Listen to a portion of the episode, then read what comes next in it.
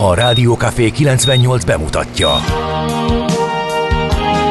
A Fekete Erdőn is túl, a város szélén, a hatos számú korteremben, egy olyan városban, ahol a vészhelyzetek mindennaposak, és bármi megtörténhet. És meg is történik. Ahol a kisbefektetők nap mint nap a tőzsdei kilengések között egyensúlyoznak. Egy eséssel már is megtörténhet a baj. Segítség! Csak négy doktoron múlik a biztos felépülés. Doktor urakat várják a négyes műtőben. Egy fáradt, de mindenre elszánt és profi csapat vigyáz az egészségre minden reggel. És kik ezek a kitartó szamaritánusok? Négy orvos, egy módszer és egy bögre kávé. Ács Gábor, Gede Balázs, Kantor Endre és Mihálovics András. A főorvosi szobából pedig Profit professzor adja a helyes diagnózist. Humor, emberi sorsok, közönséges balesetek és profi megoldások. Néha sürgősségi, néha félig zárt osztály. A Gazdasági Muppet Show minden hétköznap reggel. Te is figyelj! Neked is írjuk a receptet! De miért? Ha nincs pénzed azért, ha megvan, akkor pedig azért. Millás reggeli. Egy kis kanállal minden reggel, és minden rendben lesz. A Millás reggeli főtámogatója a Schiller Flotta Kft. Schiller Flotta is rendtakár. A mobilitási megoldások szakértője a Schiller Autó tagja. Autók szeretettel. Jó reggelt kívánunk, kedves hallgatók! Tessék felkelni fél hét múlt kettő perccel, és elindítjuk a millás reggelit itt a Rádió Café 98.0-án.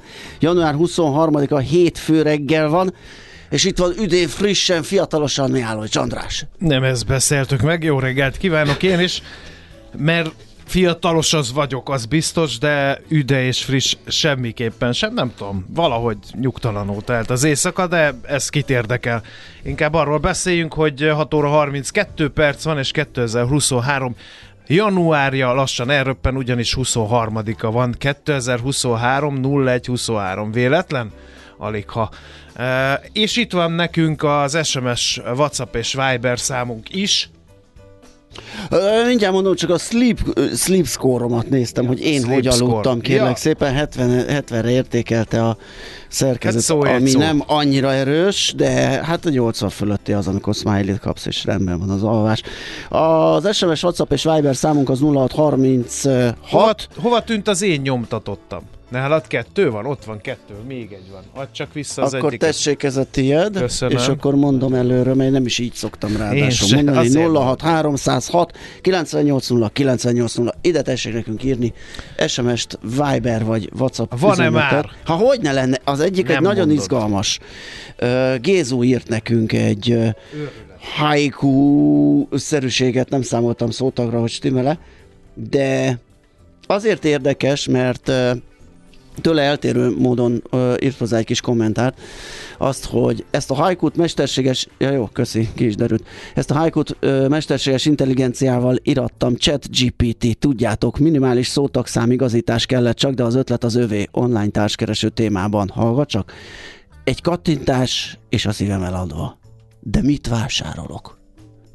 Na, milyen? Ez azért is izgalmas egyébként, és nagyon beletrafált Gézu, mert ma fogunk foglalkozni a ChatGPT-vel, ugye hát ez egy őrület, tehát muszáj vele foglalkoznunk. Eureka élmény rovatunkban majd 3-4-10-től ezt a témát fogjuk felmelegíteni. Én már ezt tovább gondoltam. A versekét, vagy a... Az egész csajozik a chat GPT vonalat. Igen. Mert hogyha előállhat egy ilyen sziránói helyzet, tehát a chat GPT felszedi a csajt, Hú, érted? az- az hogy meleg. hú, micsoda Jön az penge, első elmélyű, randi. micsoda romantikus, és akkor mondja, hogy az első vacsinál a hölgy azt mondja, hogy adott esetben most meg ne bánt, hogy Gézu, de rólad jutott eszembe, hogy Gézukám, hát akkor egy ilyen szerelmes hajkut üsse már itt össze a szalvétán nekem gyorsan, és akkor ö, bár az asztal alatt vadul el lehet az okos Igen. telefonon kezdeni ChatGPT-zni, vagy azt mondja a Gézu, hogy pillanat bepúterezem az orrom, Igen, és gyorsan klotyóbbal nyomat ott egy- egy, igen. Nagyon vigyázzunk, generál. nagyon vigyázzunk a mesterséges intelligenciával, csajozáskor is, ezek szerint. Van-e még? Van, abszolút. Mindjárt nézem, kérlek szépen, mert hogy Whatsappra és Viberre is érkezett. Azt mondja, hát ez nagyon tetszik.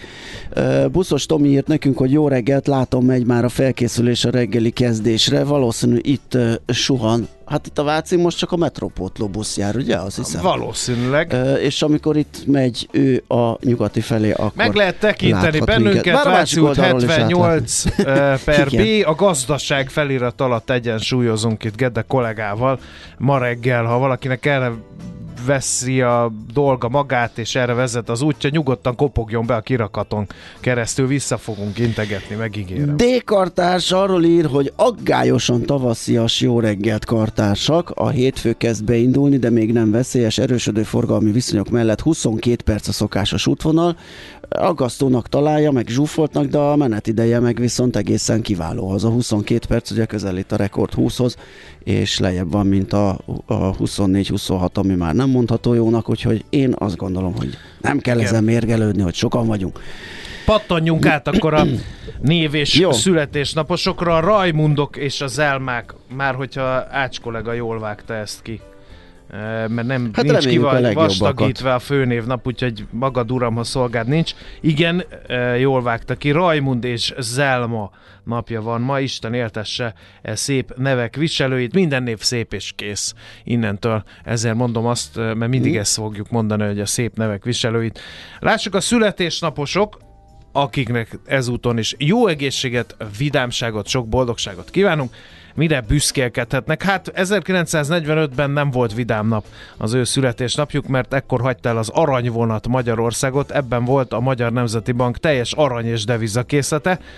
A korvinák, valamint a zsidó honfitársainktól elkobzott értékek, eh, ezeket menekítették nyugatra a szovjet hadsereg elől. Nagy kérdés, eh, nyilván ez így ilyen kirablásnak tűnik, de vajon a szovjet eh, felszabadítók mennyit adtak volna abból vissza? Bár úgy hírlik, hogy az aranyvonatot amerikai, vagy angol, vagy francia, vagy nem tudom én, szövetséges csapatok katonái is megdésmálták.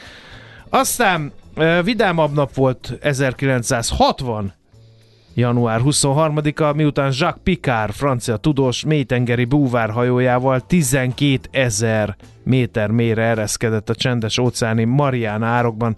Ez volt a világ legmélyebb pontja, kérem Fú, ez szépen. engem hoz, hogy izgatott Én láttam, képzeld el, egy olyat most valamelyik tudományos csatornán, hogy valami mélytengeri hol, halra horgászott az a egy csávó, tudod, annak állandóan horgászik, mindig Igen. ilyen túl dramatizálják, hogy és akkor a, nem tudom én, a Bivaj Boconádi horgász tavon eltűnt egy fiú, és csak nem egy kapitális ponty húzta a víz alá, és akkor elkezdett, Vagy elkezd egy pontyra. méretes keszek. Igen, na ilyenek, Mhm. mm-hmm. és akkor ö, ő valami grönlandi cápára horgászott, és így azt mondta, hogy az nem tudom én hány méteren ér, most nem akarok hülyeséget mondani, és azt mondta, hogy, hogy lássuk, hogy milyen a kis termoszát rákötötte egy valamire, és leengedte annak a mélységnek kb. a felére.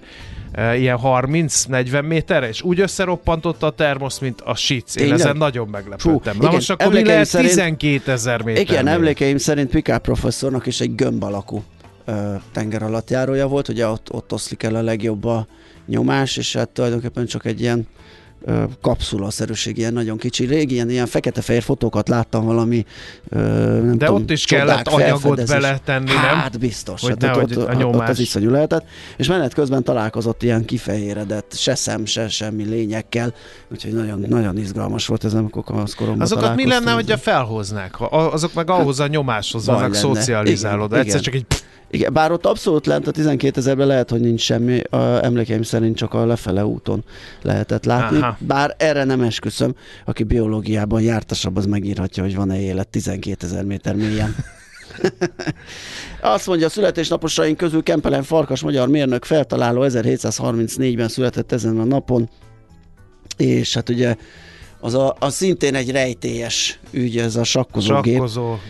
Benne egy kis emberkével, Hogy az volt. hogy az volt, vagy mechanika, vagy mit csinálta, mert kattogott, zörgött, tehát úgy tűnt, Hát mintha jó, a lenne. szemfényvesztés, ez az Be- illúzió Á, hozzá. Persze, persze, persze, úgyhogy ez is egy izgalmas. Lehet, hogy azt a benne lévő ember nem vállalta. Mondta neki Kempelem Farkas, hogy csinálj úgy, mint a mechanikus lennél. Így csikorog néha, meg zakatoljál. Na, ezt Ne haragudj, farkas, nincs az a pénz, amire. Igen, ez, ez kicsit a, a Flintstone család fényképezőgépére emlékeztet engem, tudom, a ládában van egy erős csőrű madár, és kőtáblára gyorsan felvési a képet, az a korabeli képalkotóeszköz.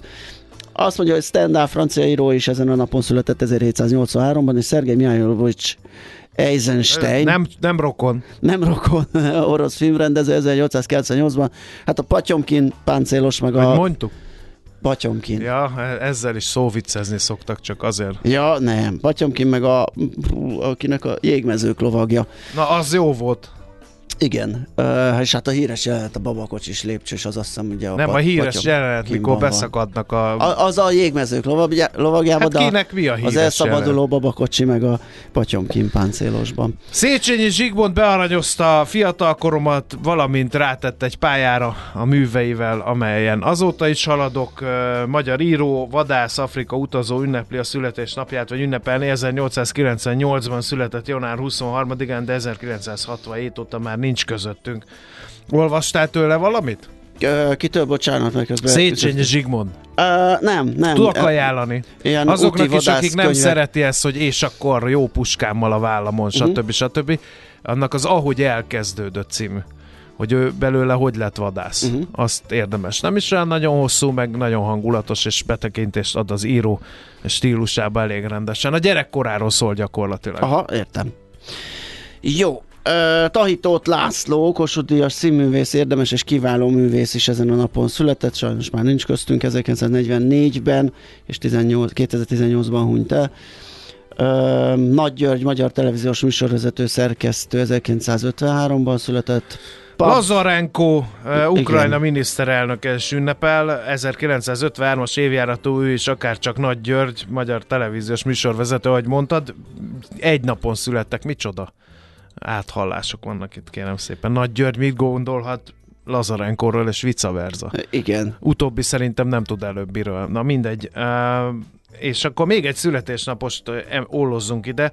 1964. január 23-án született Hargitai Mariska, nem így van a stáblistákon, hanem Mariska Hargitai. A magyar származású amerikai filmszínésznő, a sorozatok nagy barátjai pontosan tudják, hogy melyik sorozatban szerepelt, én meg nem mondom.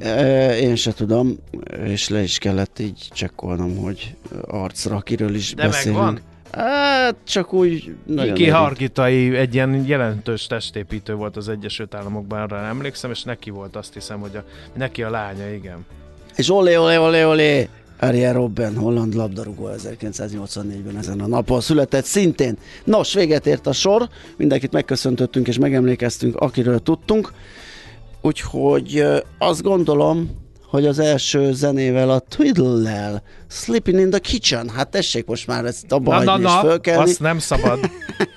És Vár hozzá- bennünket a magyar gazdaság, hogy megmutassuk oroszlán körmeinket egytől egyig. Na, akkor jöjjön az első zene, aztán jövünk vissza a lapszemlével, maradjatok itt.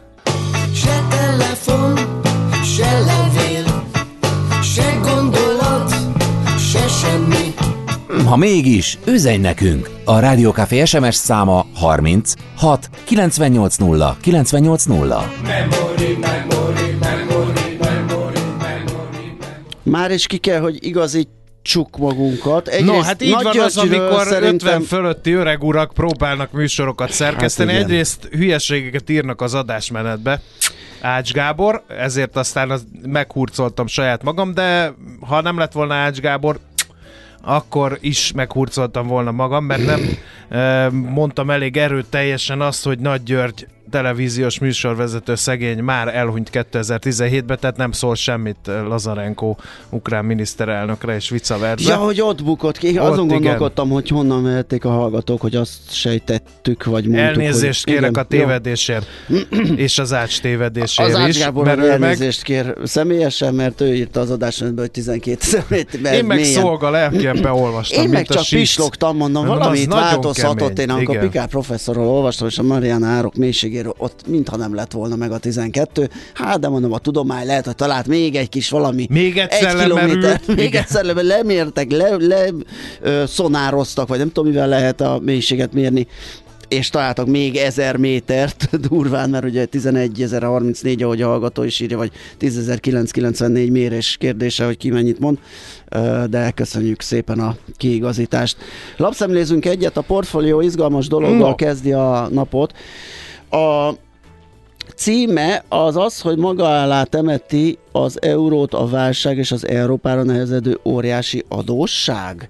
Valahol erre is kapunk választ, gondolom, nem jutottam a végére a cikknek, de viszont nagyon érdekes, hogy azt fejtegeti és próbálja gyakorlati példával szemléltetni az olasz és a spanyol államadósságon keresztül azt az ökölszabályt, amit időnként ö, mi is hivatkozunk, meg mások is, amikor magas az infláció, hogy ha más nem, tehát nyilván a pénztárcánk, a gazdasági növek, na, mindegy sorolni is sok, hogy mennyi minden negatív hatása van, de egy pozitívum lehet, hogy az államadosságot inflálja, is inflálja, tehát valamilyen módon csökkenti. Na most ennek járt utána a cikk, és az olasz és a spanyol adósságon, ami azért veszélyes, mert magas, és ezek nagy államok, tehát ha megborulnak, akkor egész Európát bajba sodorhatják úgyhogy ezt veszi gorcső alá a cikk, és azt, hogy a gyakorlatban működik Igen. E- ez a Figyelj már, nézz, nézz rá a g7.hu címlapjára, Ránézek. valaki elrontott valamit, mert a cikk címét nem, de az első bekezdését azt látom rá van égetve. Neked se jön be rendesen? Kérlek szépen először is elfogadom a süti beállításokat. Azt fogadd el. A másik pedig, hogy ö, hát én címet Hát ezért Se mondom, látok. nem tudsz följebb görgetni.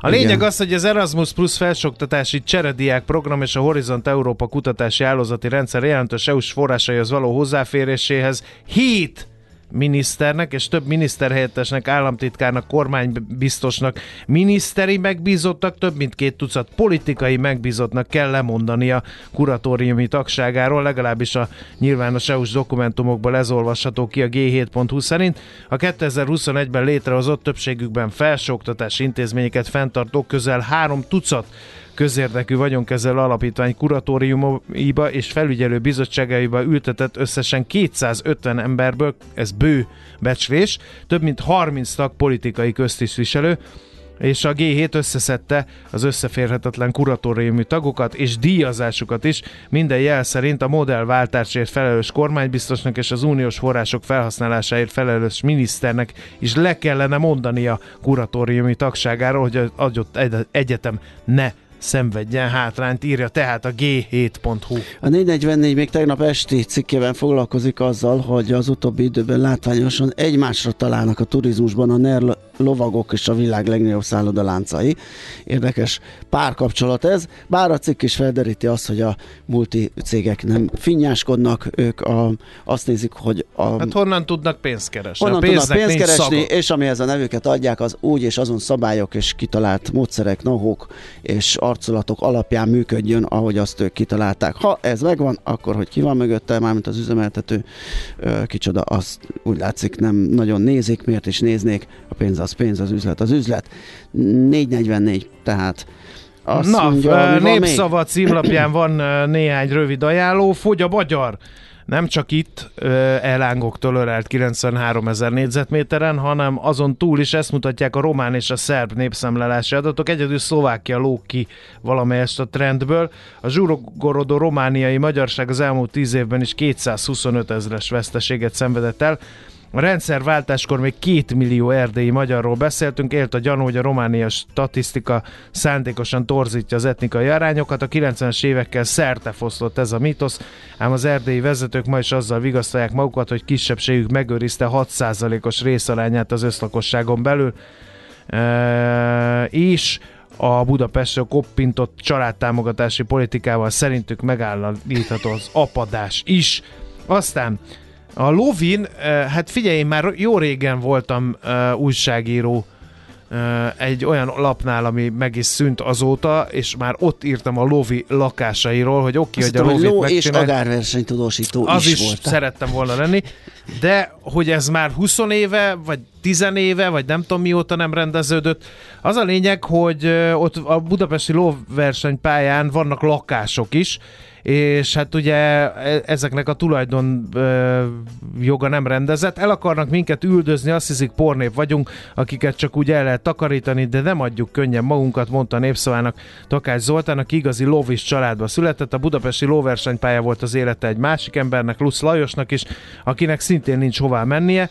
Omlóvakolatú szürke házban élnek, ahol összesen 36 lakás van, az egykori állami vállalat szolgálati lakásai voltak, csak hogy ezek helyzetét nem rendezték a Kincsen Park épületet is eladták, a lakbéreket pedig alaposan megemelték az új tulajdonosok. Most az Utca Jogász Egyesület eh, próbál segíteni a bajba jutottakon, eh, riportot közöl erről az ügyről a népszava. Hát ennyit kínálunk, ennyit néztünk át ma reggel. Szerintem a zene után jöjjünk még egy jó kis tőzsdei összefoglalóval, megnézzük, hogy pénteken mi történt a piacokon. Hol nyit? Mi a sztori? Mit mutat a csárt? Piacok, árfolyamok, forgalom a világ vezető parketjein és Budapesten. A tőzsdei helyzetkép támogatója, a hazai tőzsde gyorsan növekvő nemzetközi informatikai szolgáltatója, a Gloster Infokommunikációs Enyerté. Budapesti értéktősde több mint fél százalék mínuszt hozott össze, pénteken 46.440 pontig szánkázott lefelé.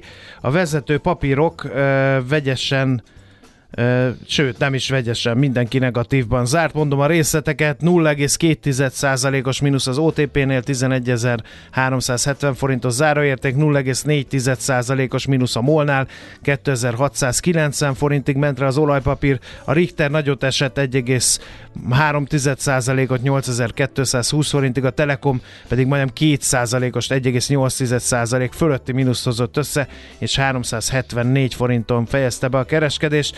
Volt még emlék említető forgalom az Alteónál, de az egy kövér nullával fejezte be a pénteki kereskedési napot, és akkor nézzük a tőzsdei előszobát, hogy ott mi volt, mert az is érdekes lehet. Itt vannak az adatok, és ahogy így bejön, nézem, nézem, de hát olyan nagyon nagy pörgés nem volt sehol, mondunk azért néhány részletet, fél százalékos plusz a Glosternél, 6,6%-os mínusz a Cybernél, de még egyszer mondom, nem volt nagy forgalom, az AstraZeneca sem volt nagy forgalom, de mentek fel a papírok 3,7%-kal, és a nap vitte a primet forgalom tekintetében legalábbis, de ott is csak 0,3%-os pluszt sikerült összehozni külföldön. Hát Amerika mentette, szépítette a hetet, akkor emelkedés volt, hogy kis ilyen nullába tudta zárni a heti elmozdulást, kicsi mínusz lett a vége, heti szinten, a pénteki nap az ragyogó lett, a Dow Jones 1%-kal, a Nasdaq 100 az közel 3%-kal emelkedett, az S&P 500 közel 2-vel, és Európában is remek volt a hangulat, mindenhol ilyen fél fél egy százalékos emelkedés. A spanyolok pont, akiket most emlegettünk, másfél százalékkal tudtak például hasítani, az kiváló teljesítményt nyújtottak. És most uh, hajnalban az ázsiai kereskedés is jól megy, India 6 százalék plusz Kína 8 tized, a Hongkongban, meg Dél-Koreában vagy nincs adat, vagy nincs kereskedés, Tokiói Nikkei fél százalék, úgyhogy azt gyaníthatjuk, hogy talán az európai nyitás is jó lesz. Tőzsdei helyzetkép hangzott el a Millás reggeliben. No most elmegyünk, Igen, de várjál, először Mondja, Patrikot gyorsan. köszöntsük meg. Patrik. Öt éves ma Patrik, és írt a papája, hogy ő is boldog születésnapot kíván, és nagy ünneplés vár rá maci formájú piskóták és szívószálas innivaló kíséretében az oviban. Remélem nem lőttük le a poént ezzel, de köszöntjük nagy szeretettel. Patrik. Isten érdesen Patrik, a rádiós bácsik is, ha tehetnék, feldobálnának a levegőbe, hogy jó, de ők már nehezen fognak, és igen, nem bírnak el egy ekkora kisfiút. Igen, ezért a, a, inkább csak a szavaknál maradunk. E, hasonló hosszú-hosszú életet és ilyen vidámságot, mint amilyen gyaníthatóan most e, van az életedben. Na, akkor hírek jönnek, aztán pedig jövünk vissza, tartsatok továbbra is velünk. Budapesti hírek, ébresztő téma, ficsékkel, úgyhogy lesz itt minden, mint a bucsúban. A mai világban könnyen félrevezetnek a csoda doktorok és a hihetetlen megoldások. Az eredmény? Hája pocim marad, a fej még mindig tar, a profit meg az ablakban. de már is segítenek a legjobb orvosok. Doktor megelégedés, doktor higgadság, doktor vidámság és doktor nyugalom. Doktor úr, ennek össze-visszaver a GDP-je, a pulzusa meg egy csökkenő gyertya. Két végéről égette. Ezt visszakalapáljuk, és olyan hozamgörbénk lesz, amilyet még dr. Alonso Mózdi sem látott. Millás reggeli. A gazdasági Muppet Show. Figyelem! Fogyasztása függőséget okoz. A Millás reggeli főtámogatója a Schiller Flotta Kft. Schiller Flotta is rendtakár. A mobilitási megoldások szakértője a Schiller Autó tagja. Autók szeretettel. 7 óra 8 perc van, jó reggelt kívánunk. Hallhattuk a belélegzését, Gede Balázs. Igen, próbáltam készül megindulni, de aztán rájöttem, hogy van még egy Igen, pár én másod- voltam túl villámkezű, ne arra, Igen, igen, igen, köszöntünk mindenkit nagy szeretettel. Ez a Millás reggeli itt a Rádió Café 98.0-án, ahogy hallhattátok Mihály Csandrással. és Gede Balázsjal. 7 óra 8 perc van, 2023. január 23-a, e, és van SMS, WhatsApp és Viber számok Hogyne. is. 0630 6-os 98 0 98 0 ez az SMS, WhatsApp és Viber szám. Többen megírtátok, hogy milyen mély a Mariana árak. Tenger, mély tengerkutatók, önök? Ja, azt hittem Hogy tengermély klasszikus- tisztelet azoknak, Igen. akik ugye, igen. Az is jó. Én Igen. azt megvettem. Ö, megint kaptunk az arcunkra, ö, ha nem nagyon megy a, ma nem nagyon megy a földrajz, mert hogy 93 négyzetmétert mondtál négyzetkilométer Ajaj. helyett, ugye lángolkkal örelt kis ország. az- Nehogy, nehogy a proféta beszéljen belőlem, azt összezsugorodjunk ki. Igen, még tovább. Bruno írt, azt mondja, a We Don't Play gitár elég kemény ébresztő volt, ezt de szépen mondtam olyan angolosan, hogy gitár. Ha lehet, máskor kicsit később tegyétek be ilyeneket. Értettük? Kedves Bruno, mi vagyunk az a műsorvezető pár, akinek halvány lila fogalma sincs, hogy például a most következő zeneszám a The Wood Brothers Happiness Jones, ami majd el fog hangzani a műsorban, azt mégis Kinek melyik ide, polcra kemény? tegyük. Ez Igen. most zúzós, kevésbé zúzós, tehát ez dobta a gép, Bruno, ez egy ilyen hét kezdet, ne haragudj. Na, közlekedési híreket Várjál, én, én is kaptam, mert Gyerünk. hogyha fekete-fehér fotókat láttál Pikár professzortól, nem biztos, hogy a fehér lények fehérek voltak. Köszönöm Bravo. szépen, de azért a kép De figyelj, aláírást is el, nagyon- elolvastam. Kamaszkoromban már ment, meg volt ez a képesség. És, Nagyon, ö, nagyon keményen bekezdtünk ma reggel, Balázs. igen, Na szóval közlekedési információk. A Hűvösvölgyi úton van egy baleset, az nem lesz egy leányálom befelé, mert hogy ilyenkor amúgy is élénk a forgalom arra felé, ezt tapasztalatból mondom. Ö, A baleset viszont a Vadaskerti utcánál nehezíti ö, az arra közlekedők dolgát, úgyhogy Solymár, Nagykovácsi, Remete Szőlős, Mária Remete az ott kemény lesz befelé, aki arra ö, halad. Cserébe, hogy elviselhetőbb legyen ez az egész történet, akkor gyorsan nézzük Budapest rovatunkat. Egyre nagyobb buborékban élünk, de milyen szép és színes ez a buborék. Budapest, Budapest, te csodás! Hírek, információk, események, érdekességek a fővárosból és környékéről.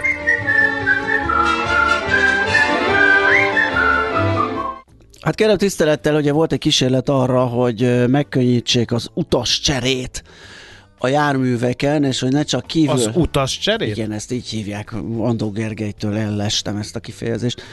É, és ugye hát ez a fölleszállás, a, a hozzá kevésbé hívják értők, ugye, igen. Öm, Utas csere. az elektromos jegyeket ugye kívülről egy QR kóddal lehetett leolvasni és érvényesíteni, és úgy felszállni. Na most próbálkozott egy, volt egy ilyen pilot programja a BKK-nak, hogy belőle is tett kódokat, hogy ha már felszállt, tehát szállj föl, és akkor ott intézd el, és akkor nem tartod, vagy nem tartod fel a, a, a forgalmat, nem rontod a menetidőt, ugye sokszor ott hagytak utasokat, mert bíbelődött az appa, stb. Tehát nem, nem annyira jó megoldás ez a csak kívülről olvassuk. Hát ennek az lett a következőnye, hogy a blitzelők ö, megbuktatták ezt a projektet, ugye értelmszerűen kitalálták a, a szemfülesek, hogyha odaállsz, vagy odaülsz a QR kód mellé, az appot beélesíted, akkor gyakorlatilag a telefon feloldásával és gyorsan oda pattintásával pillanatok alatt, amikor meglátod a kallert, érvényesítheted a jegyedet. Ez nyilván a, a leolvasható ugye a használatból, hogy elkezdett egy kicsit visszaesni a, az elektromos jegyek használata ezeken a járatokon, úgyhogy beszünteti és valami más megoldáson gondolkodik. Ezt, ezt Aj, de kár. Hát Hát igen, igen, igen, de szerintem azért az valahogy csak megoldható, nem tudom, hogy belül mondjuk. Mondjuk egy percig él a QR kód. Vagy nem tudom, ötig. De honnantól? Hát ahogy megáll a izébe, Ja, de az nem jó, mert aki nem érvényesít, két megállót Igen, sokan se, vannak, akkor se. tolong, az megy az Aha. idő, akkor félrerugdosul mindenkit, hogy 56 nem, másodperc. Nem vagyok minden. egy utascsere szakértő, ebből is látszik. Na majd valaki csak megoldja, mert az sem jó megoldás, ami ugye a jelenleg. A blitzelés sem jó megoldás, sem, de ez sem. Meg az sem, hogy felszálláskor kelljen ezzel bíbelődni, úgyhogy majd meglátjuk. Nagy bajban vagyunk, kezdte egy állás ajánlatról szóló bejegyzését az érdi dr. Robics László. Romsics? Ignác. Teljesen. Figyelj, azt hiszem kimegyek és felpofozom magam, mert ez így nem lesz jobb ma reggel. Tehát még egyszer előről nagy bajban vagyunk, kezdte egy állásajánlatról szóló bejegyzését az érdi dr. Romics László egészségügyi intézmény, mely értemszerűen a város és környéke lakosaihoz fordult, miután felmondott figyelem az egyetlen műtős segéd. Ó. Oh. A főigazgató azt mondta a Telexnek, miután egyetlen műtős segédjük tegnap beadta a felmondását, a személyzeti műtéteken kívül semmilyen más beavatkozást nem tudnak elvégezni február 1-től, ha csak nem találunk kettő héten belül egy utódot, aki teljesen kész van, tehát érti is a csíziót. A várhatóan elmaradó műtétekről az érintett betegeket kollégáimmal elkezdik telefonon értesíteni. A poszt aztán itt fordult át állásajánlatba, a főigazgató egy Wikipédia szóciket is megad a műtős segédi feladatokról, érthetetlen latin kifejezések nélkül. Az állás betöltéséhez 8 általános megléte szükséges, egészségügyi tapasztalat előny ugyan, de annak hiánya nem kizárók. Az állás betöltő a sikeres betanítás és próbaidő után a mi költségünkön műtés segédi képzésen vesz részt miután ennek törvényi előfeltétele az érettségi, így ezt csak érettségivel rendelkező jelentkezőnek tudjuk biztosítani, írja az intézmény vezető, majd rátért az egészségügyi egyik legnagyobb rákfenéjére a fizetésre, melynek emelése kormány, emelésére kormányzati szándék van, pénz nem nagyon. Az egészségügyi szolgálati jogviszony alapján történő besorolás szerinti bért jelentősen meghaladó fizetést biztosítunk, ígérte a főigazgató, és ez a kis eh, hát színesnek mondott hír rávilágít arra, hogy milyen nagy bajban eh, munkaerő szempontjából a magyar egészségügyben. Hát én azt mondom, hogy jöjjön az a The Wood Brothers, és utána a Fitch döntéséről fogunk beszélgetni, majd német Dáviddal, a KNT Bank vezető elemzőjével. Ugye a döntés óriásit ment a kormány médiában, hogy megerősítette adós besorolását a, a Fitch Magyarországgal szemben. A hír viszont, a hír érték az volt, hogy negatív kilátással láttak el bennünket. Úgyhogy arról fogunk beszélgetni, hogy ez mit jelent, jöhet el minősítés, egyáltalán számít-e még, hogy mit mondanak a hitelminősítők, úgyhogy ezen után ez jön. 98 lett, maradhat? Nos, ahogy beharangoztuk, a péntek esti Fitch döntésről fogunk beszélgetni. Nézőpont kérdése, hogy jó hír vagy rossz hír, mert hogy ugye megerősítette adós besorolását az államadosságnak, viszont a kilátásokat negatívra rontotta. Német Dáviddal a KNH bankvezető elemzőjével váltunk pár szót ez ügyben. Szia, jó reggelt! Jó reggelt kívánok, sziasztok! Azt gondolom, hogy izgalmasabb, és ami a hír ebben, az a negatív kilátás. Ez mit jelent? Miért kaptuk? Egyáltalán mi jöhet ezután? És ami egy nagyon fontos és izgató kérdés, hogy a korábbi 2009-es, 10-es vagy 8-as, 9-es pénzügyi válságot követően, amit nem nagyon láttak előre, és ott nagyon beégtek a hitelminősítők, foglalkozik-e még velük valaki, vagy számít-e az, hogy ők milyen adósbesorolással látják el a különböző államok, meg esetenként cégek adósságát? Hát abszolút számít. Mindenki nyilván tartja, hogy ez a három nagy hitelminősítő hogyan látja az egyes országoknak a, az adósság finanszírozási lehetőségét, illetve jövőjét, és hát továbbra is azért vannak alapok, amik meghatározzák, hogy milyen kockázatú alapok ezek, és azok befektethetnek, és hogyha kikerülünk azért a befektetésre ajánlott kategóriából, akkor megint bizonyos alapok nem vehetnék a magyar állampapírokat. Úgyhogy abszolút számít az, hogy hogy milyen az országnak az adósság besorolása, bár azt is hozzá kell tenni, hogy az, hogy szimplán negatívra lelontja még a Magyarország adósság besorolását, annak nincsen most jelenleg olyan nagy jelentősége elsősorban azért, mert még nem vagyunk a bovli határán. Tehát, hogyha egyenle minősítenének minket, még akkor is befektetésre ajánlott kategóriában maradnánk. úgyhogy ebből a szempontból még biztonságos környezetben vagyunk. Az, hogy miért kaptuk ezt a negatív kilátást, Ugye nem ő az első, aki ezzel maga ajándékoz minket, korábban már az S&P megtette ezt ősszel, és hát hasonló indokokkal, mint amit most a Fitch is megfogalmazott Magyarországgal szemben. Itt elsősorban folyófizetési mérlegünk az elszállt, Ugye ezt uh, tudjuk, hogy a, uh-huh. a energiaárak megugrása is nagy szerepet játszott benne, de hát meg korábban is azért a folyófizetési mérlegünk elkezdett romlani. Itt egy felpörgő fogyasztás volt mögötte, egy komoly állami beruházási ösztönzés, ezek mind rontották.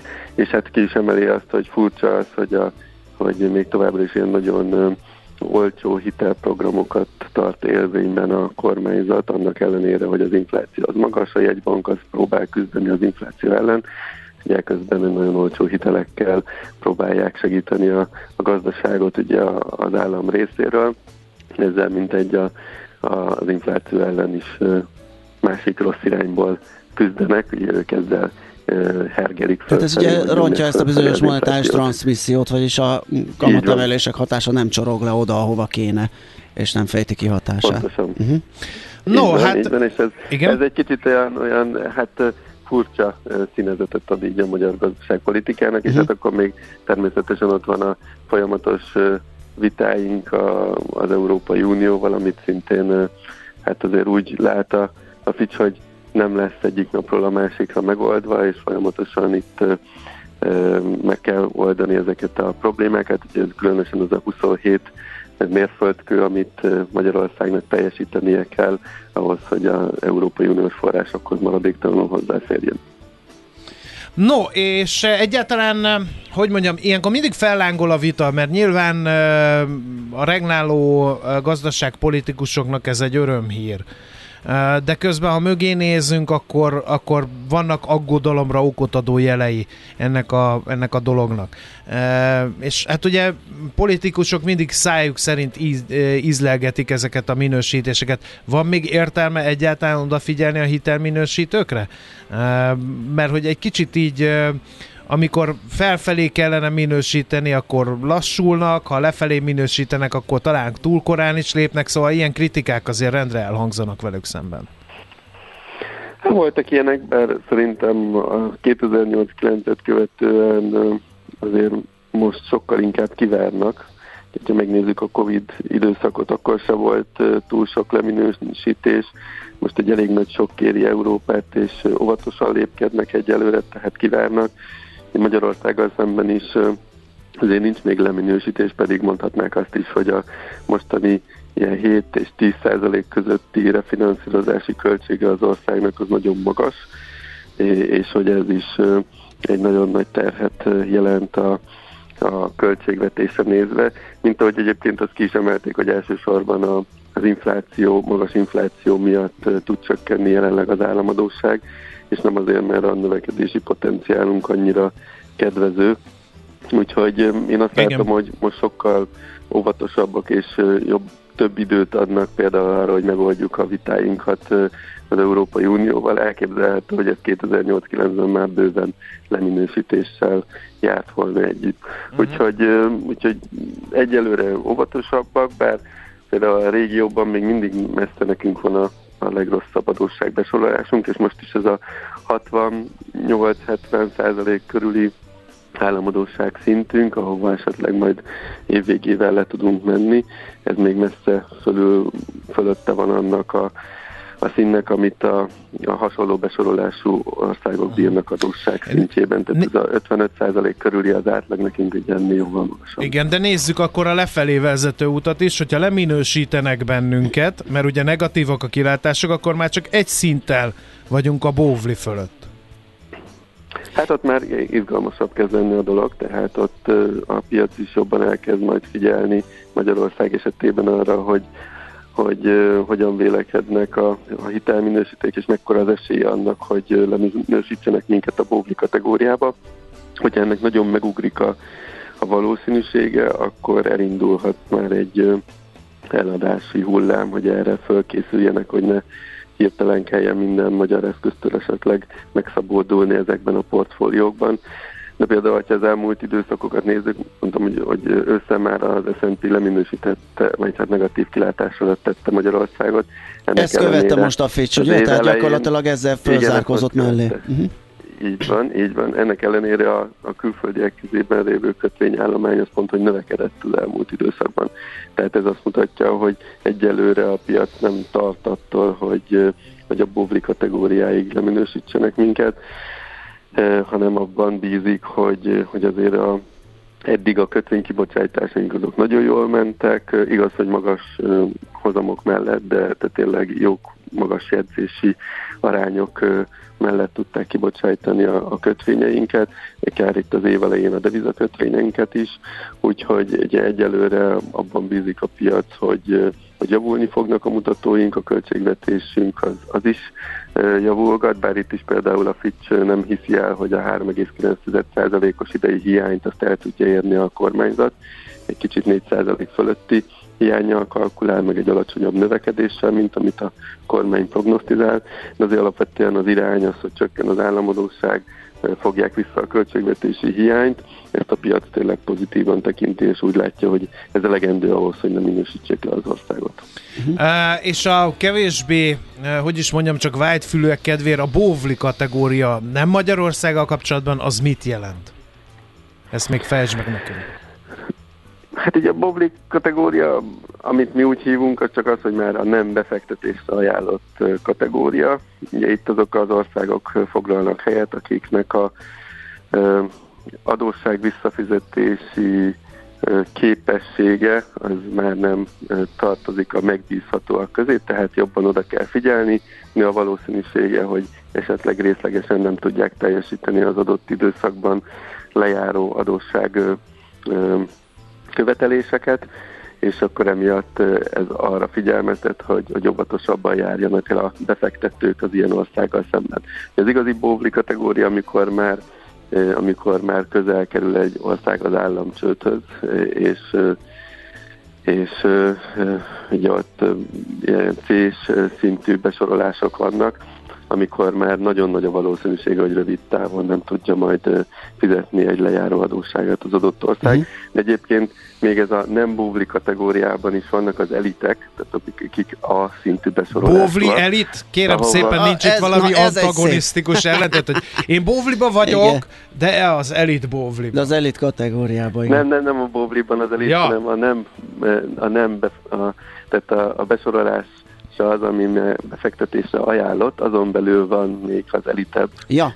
szint, akik az a, a besorolás és a fölöttiek, mint például a csehek, ugye a lengyelek, azok ás besorolások vagy AA-sok, de hát a nyugat-európai országok többsége is ugye ide tartozik, ahol, ahol ugye a valószínűsége annak, hogy itt ne tudjon fizetni bármilyen adósság, az, az gyakorlatilag uh-huh. nulla, vagy hát nagyon-nagyon minimális.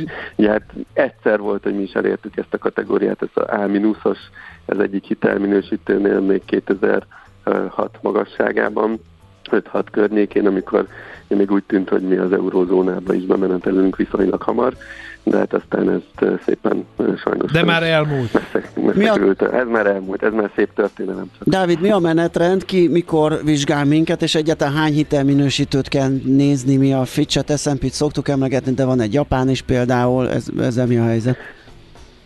Ja, van még a Moody's, aki fontos, Aha. és ő is már most nemrég azt mondta, hogy Magyarország, ő megtartotta a stabil kilátását Magyarországnak, még a régióban pár országének a kilátását negatívra rontotta, tehát ott például mi kedvezőbben szerepeltünk.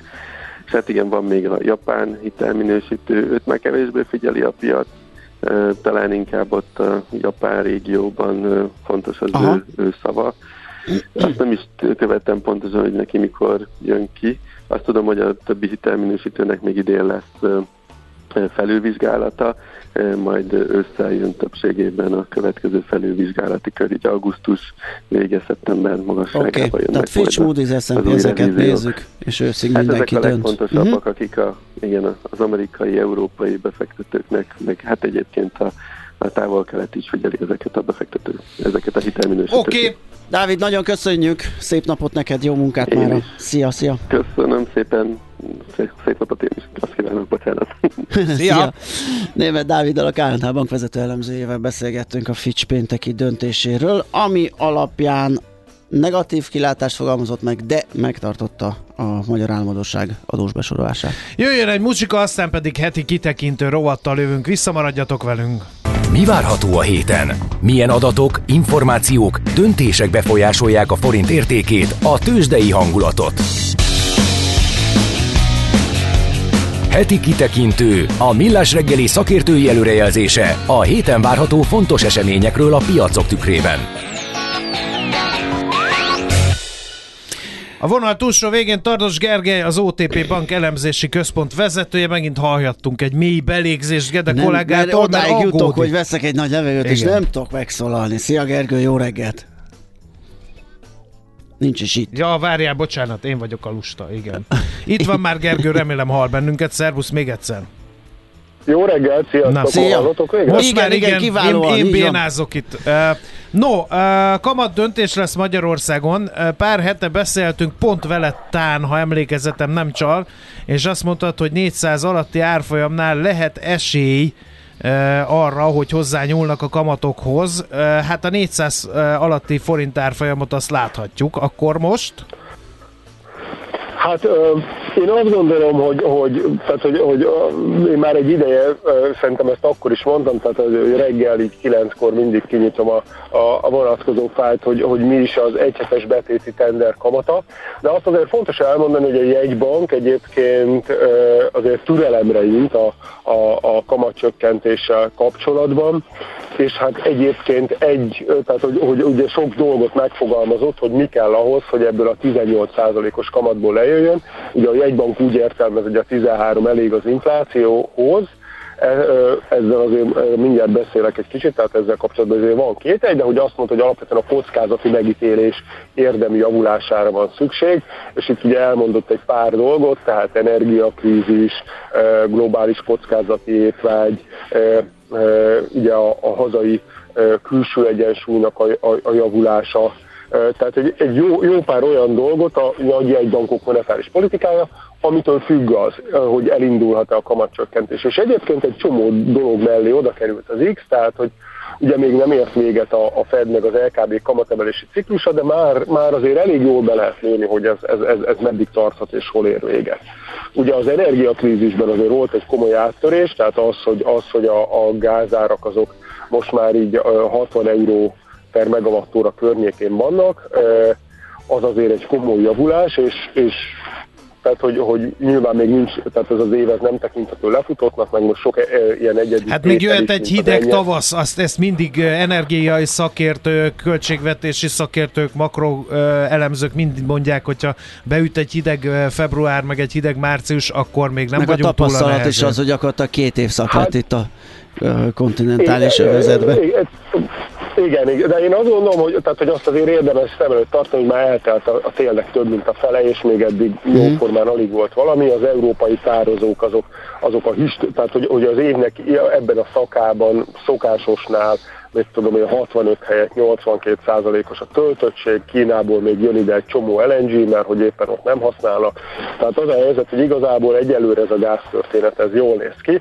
E, És egyébként a hazai külső egyensúly az, az ugye a tavaly a harmadik negyedévig, tehát ott, ott, ott, ott nagyon magas volt. Most, amik jönnek adatok, azok még nem megnyugtatóak egyébként, tehát az október meg a november is magas volt, nyilván még részben a, a gázár, részben valószínűleg így a, a, a benzinások eltöltése körüli feltölt olaj import miatt, de hogy egyelőre, amit látunk, az még nem megnyugtató, és hát azért a forint erősödgetett, de azért, azért nem volt, tehát hogy egyelőre azt mondhatjuk, hogy nem olyan meggyőző, minden esetre azért azt gondolom, hogy a, a mostani MNB-s kamat meghatározó ülésnek egyébként a, szerintem a fő ö, ö, kérdése az az, hogy a jegybank hogyan, tehát hogyan beszél ezekről a dolgokról, hogy továbbra is azt mondja, hogy türelem, türelem, és akkor ez ugye egyébként egy negatív meglepetést jelentene a piacnak, mert akkor még későbbre tolódik a, a kamatcsökkentés, ne felejtsük el, hogy egyébként novemberben is volt olyan, amikor mondjuk ilyen egy-két hónapon belül 200 pont körüli csökkentést árazott a piac, ugyanúgy, mint ahogy most is ezt árazza,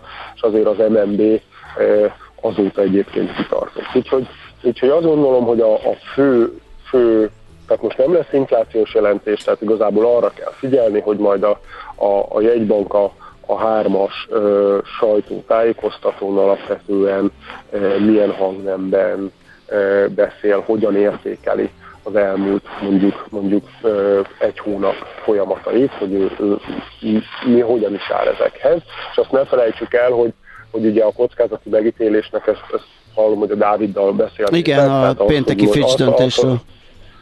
Igen, tehát hogy az, hogy most pénteken az S&P mit lép, mert szinte borítékolható az, hogy, az, hogy lejjebb kerül a magyar adósbesorolás, és, és az a kérdés, hogy az outlookkal mi történik, mert ugye, hogyha ha, a, ha az outlook az, mert ugye az S&P-nél most negatív outlookon vagyunk, ugye valószínűleg lerak minket egy kategóriában, ez még azt jelenti, hogy mindig maradunk a befektetési kategóriában, és valószínűleg semlegessé válik az outlook, de ha mégis esetleg negatív marad, az jelentett problémát, mert akkor tényleg az van, hogy akkor már csak egy ilyen félbefűrészelt paraszthajszál választ el minket a móvi kategóriától.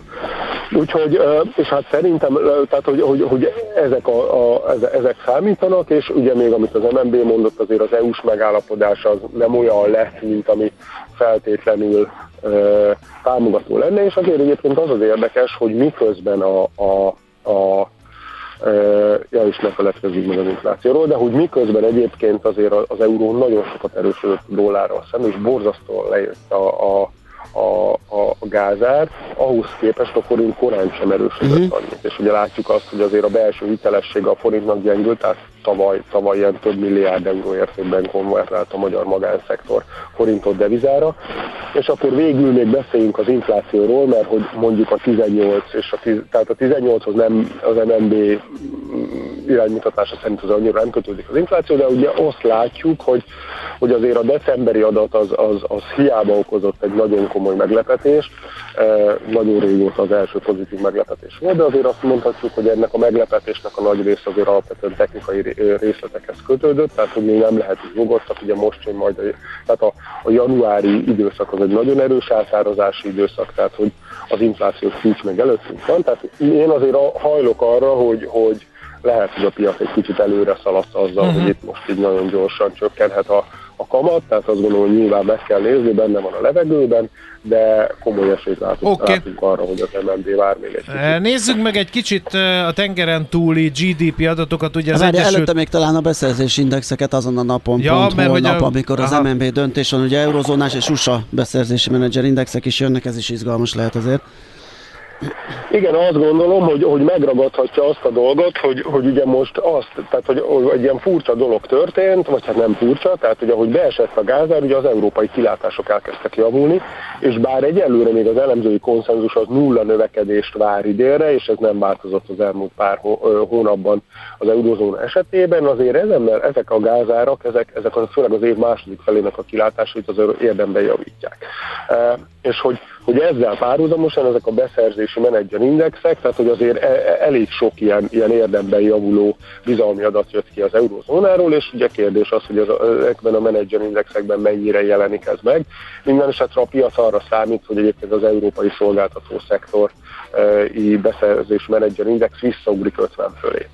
És ugye ezek az adatok, ezeket mi azért szeretjük, ezek, mert hogy ezek, ezek viszonylag friss információt tükröznek a, a és hogy ez az, amit egyébként egy csomó minden másnak a, a proxizására be lehet használni, tehát hogy tényleg ez egy ilyen friss adatkör, e, és egyelőre az USA-ra és az eurozónára is minden 50 alatt van, ez azt jelenti, hogy a recessziós, vagy a recessziót jelző tartományban vannak ezek a mutatók, viszont így az európaiak esetében azért lehet arra várni, hogy hogy ezek, ezek meglepetést okoznak, és egyébként így a dollár eurót meg is szokták ezek, uh-huh. ezek mozgatni. Igen. És akkor és a akkor csütörtöki amerikai képest GDP. hogy fog alakulni Igen. a várakozások szerint az amerikai GDP? Lesz-e puhalandolás, ö, vagy recesszió közeli helyzet, ugye most az infláció munkaerőpiac növekedés hármast, mondjuk mindig is fontos, de most különösen ö, figyelik a befektetők. Hát ugye volt, tehát hogy, hogy lényegében azt gondolom, hogy most két, két dolog mozgatja a, a, a piacokat, tehát alapvetően így a, a monetáris politikára vonatkozó várakozás, meg az, hogy akkor lesz a recesszió, és ha igen, mekkora. Ö, és ugy, ugye az USA-nál a negyedik negyedév még biztos, hogy erős volt. Tehát, hogyha egy kicsit felidézzük, hogy mi történt, ugye az év első fele az jellemzően negatív meglepetést hozott GDP tekintetében az USA-ban, és egyébként ez nem is volt egy ilyen igazi recesszió, mert ilyen, hát inkább azt mondom, hogy nem a, nem a mögöttes gazdasági tevékenységhez tartozó kategória húzta le, tehát, hogy nem a fogyasztás beruházás. Tehát alapvetően volt egy, egy, első fél év technikai recesszióról hozott, és aztán a második fél évben meg elég jól felpattant a GDP, ha csak a számokat néznénk, akkor azt mondhatnánk, hogy hát milyen recessziós félemekről beszélünk. Ugye a, a, a, a, harmadik negyed évben majdnem 3, vagy a 3 feletti ütemben nőtt az amerikai gazdaság, és most is nagyjából e, ilyen két és tehát kettő hat a, a pontos piaci várakozás, de például az Atlanta Fednek ez a GDP ö, na- nowcast indikátora, amit mi mindig meg szoktunk nézni, ez a GDP-nál mutató, ezt 3-5-öt mond, és nem olyan rég még négy fölötti volt a mutat, a, a, a, a ez a ténybecslés, csak ugye a, a decemberi viszonylag kedvezőtlen kisker, meg ipari adatok azok, amik, amik lehúzták. Tehát egyelőre úgy tűnik, hogy ez a, ez a negyed év erős lesz, de a, a, azért sok olyan információ jön, ami, ami arra utal, hogy a, a, a, a 2023-as év első fele az nem lesz nem lesz ilyen, Világos. ilyen vidám, Eh, tehát az ingatlan piac lefordult, ugye a nagy cégektől jönnek már hírek kirúgásokról, a bizalmi mutatók a negatív tartományban vannak, Igen. És hát, és hát az a helyzet, ugye, hogy, hogy ugye azt látjuk, hogy a reálbérek az USA-ban még, még mindig inkább a, a, a mínuszban vannak, és hát ami, ami ugye már egyébként a, alapvetően negatív volt eddig is, tehát ugye a, a, a, beruházás az, az, az elég rosszul ment. az Világos. Oké. Nyilván az emelkedő kamat környezet nem segíti. Gergő, nagyon szépen köszönjük, jó munkát, szép napot neked mára. Jó hetet mindenkinek! Szia. Szervusz, szia. szia! Taros Gergelyel, az OTP Bank elemzési központ vezetőjével beszélgettünk.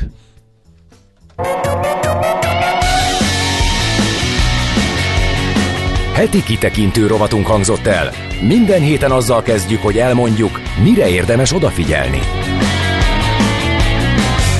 Rádiókafé 98. A zene mindenkié.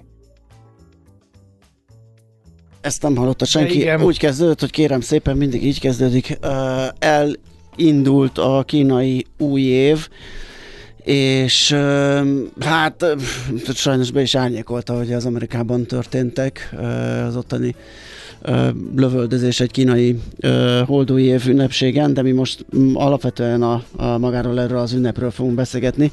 Horváth Leventével, Kína szakértővel, a Kecskeméti Najman János Egyetem Eurázsia központ igazgatójával, az Eurázsia magazin főszerkesztőjével és az Eurázsia Szemle tudományos folyóirat fe- felelős szerkesztőjével. Jó reggelt kívánunk!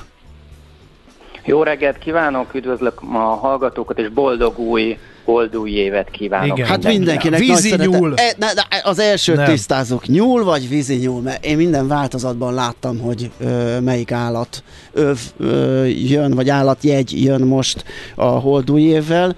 Van, van különbség? Lenyulaszhatjuk a vízi nyulat? Vagy a, vagy a vízi nyulat? Vagy ezt fontos hozzátenni, hogy van ércnyúl, tűznyúl, vízinyúl. Igen, meg levegő nyúl biztos. Így van, ez a holdúj év tulajdonképpen egy 60 éves ciklusról szól.